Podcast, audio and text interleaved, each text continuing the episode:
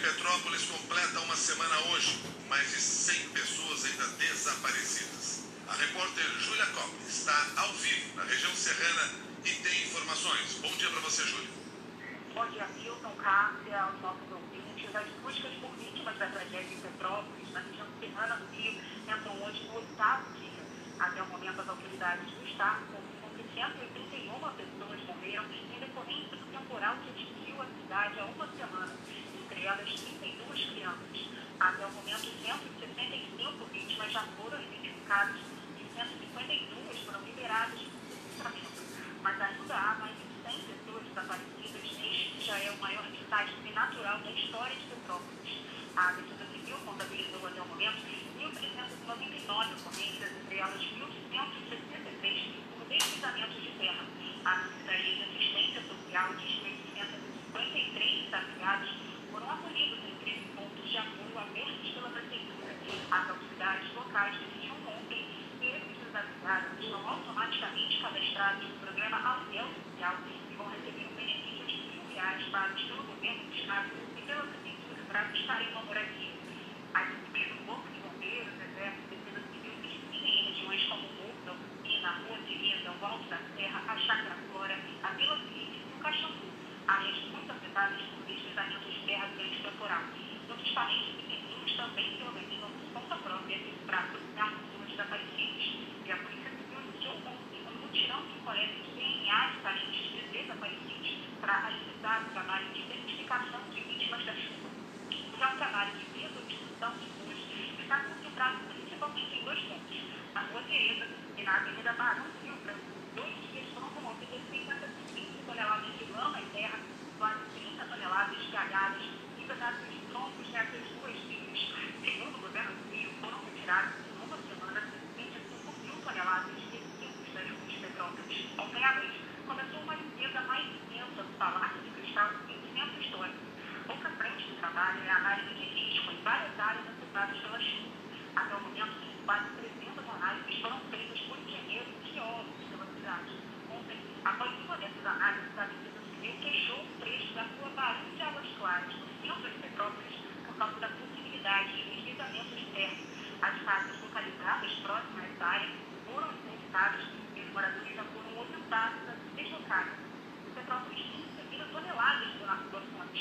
Segundo a Secretaria Municipal de Assistência Social, as doações já vinham soltas e supriram a demanda, mas os itens que chegaram em menor quantidade são os mais necessários nos postos de recolhimento. São, por exemplo, fraldas básicas com partícula infantil, máscaras de proteção individual, alguns 70 e traduzidos. A costureira Geralda Silva conta que a cidade inteira está em luto. Petrópolis está na UTI, está sangrando. Eu, eu, eu tenho a impressão assim, que, que a natureza estava chorando. E agora o Petrópolis chora os seus mortos. Conta seus mortos. Está sendo muito difícil. No dia, no dia da tragédia, eu estava perto de casa. Aí eu vi né, um assim, carregado pela enxurrada. Eu não sei, enxurrada. Empurrou três carros. Eu falei, assim, eu falei pro pessoal, não, não atravessa assim, empurrou três carros. O ser humano, ele carrega com facilidade, né? Então, assim, eu nunca podia imaginar que ia passar por isso.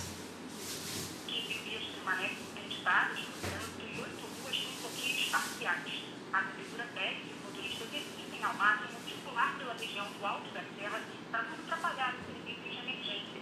Em meio a esse trabalho de busca do resgate, o comandante do Corpo de Bombeiros e secretário de Defesa Civil do Rio, Leandro Monteiro, afirmou que pediu na semana passada ao prefeito de Petrópolis, Rubens Tempo, para fechar os pontos de acesso à cidade imperial e impedir a entrada de turistas de desastres.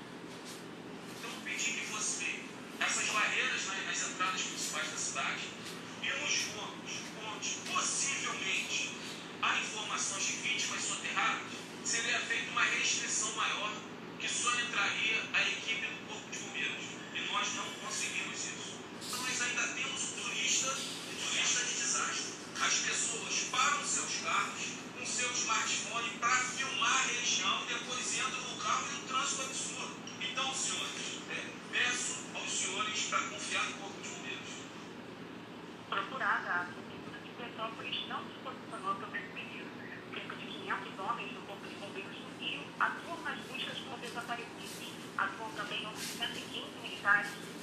Estados um apoio de 44 cães para os adultos. No fim da tarde desta segunda-feira, uma forte chuva fez os clientes da cidade serem acionados e os trabalhos de busca e resgate precisaram ser interrompidos. Mas os trabalhos foram retomados ao longo da madrugada. Hoje, a cidade de Petrópolis, na final semana de tem previsão de sol e algumas nuvens, mas segundo o clima tempo, deve chover durante o dia e à noite. As informações aqui no Jornal da CBN foram da repórter Julia Cobre que está com a gente ao vivo na cidade de Petrópolis, na região serrana do Rio de Janeiro. Vamos a outras informações desta terça-feira com destaque para a crise entre Rússia e Ucrânia. A maioria dos membros do Conselho de Segurança da ONU condenou a decisão da Rússia de reconhecer a independência de duas áreas da Ucrânia controladas por separatistas e enviar tropas à região.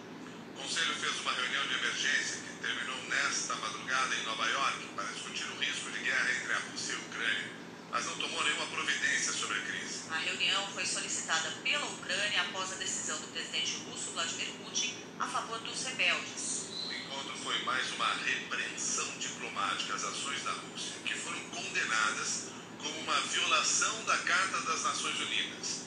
As críticas vieram de países como França, Noruega, Irlanda, Estados Unidos e Quênia.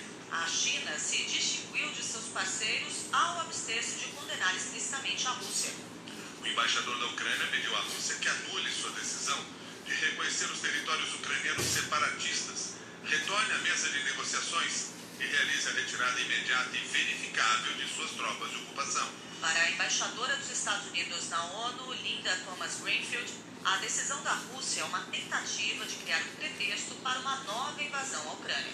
O representante brasileiro no Conselho, embaixador Ronaldo Costa Filho, pediu a saída das tropas russas da fronteira com a Ucrânia, mas evitou fazer críticas diretas ao presidente Putin e reforçou a importância do diálogo entre as partes. Antes da reunião da ONU, os Estados Unidos aplicaram sanções econômicas às duas regiões separatistas. O presidente Joe Biden assinou uma ordem executiva que proíbe novos investimentos, negócios e financiamentos nas províncias de Donetsk e Luhansk. Além disso, a Casa Branca informou que novas sanções vão ser anunciadas em breve pela violação russa de compromissos internacionais. O governo britânico também informou que vai anunciar hoje novas sanções em reação à decisão da Rússia. Pronunciamento de mais de uma hora em rede nacional, o presidente da Rússia, Vladimir Putin, disse que a Ucrânia fracassou no projeto de se tornar uma nação. Está dominada por corruptos e é dependente de potências estrangeiras. O líder russo disse que a Ucrânia é um fantoche dos Estados Unidos e o governo de Kiev discrimina a população de origem russa. Vladimir Putin disse que reconheceu a independência de Donetsk e Luhansk porque o atual governo promove o genocídio da população que foi contrária à derrubada do governo pró-Rússia em 2014. Eu considero necessário tomar a decisão de reconhecer imediatamente a independência e a soberania das repúblicas populares de Donetsk e Luhansk. Peço à Assembleia Federal da Rússia que apoie essa decisão e em seguida ratifique os tratados de amizade e assistência mútua com as duas regiões. Da USP, Felipe Loureiro, explicou que os movimentos separatistas na Ucrânia começaram em 2014, quando uma revolta popular derrubou o então presidente, que era a favor da Rússia.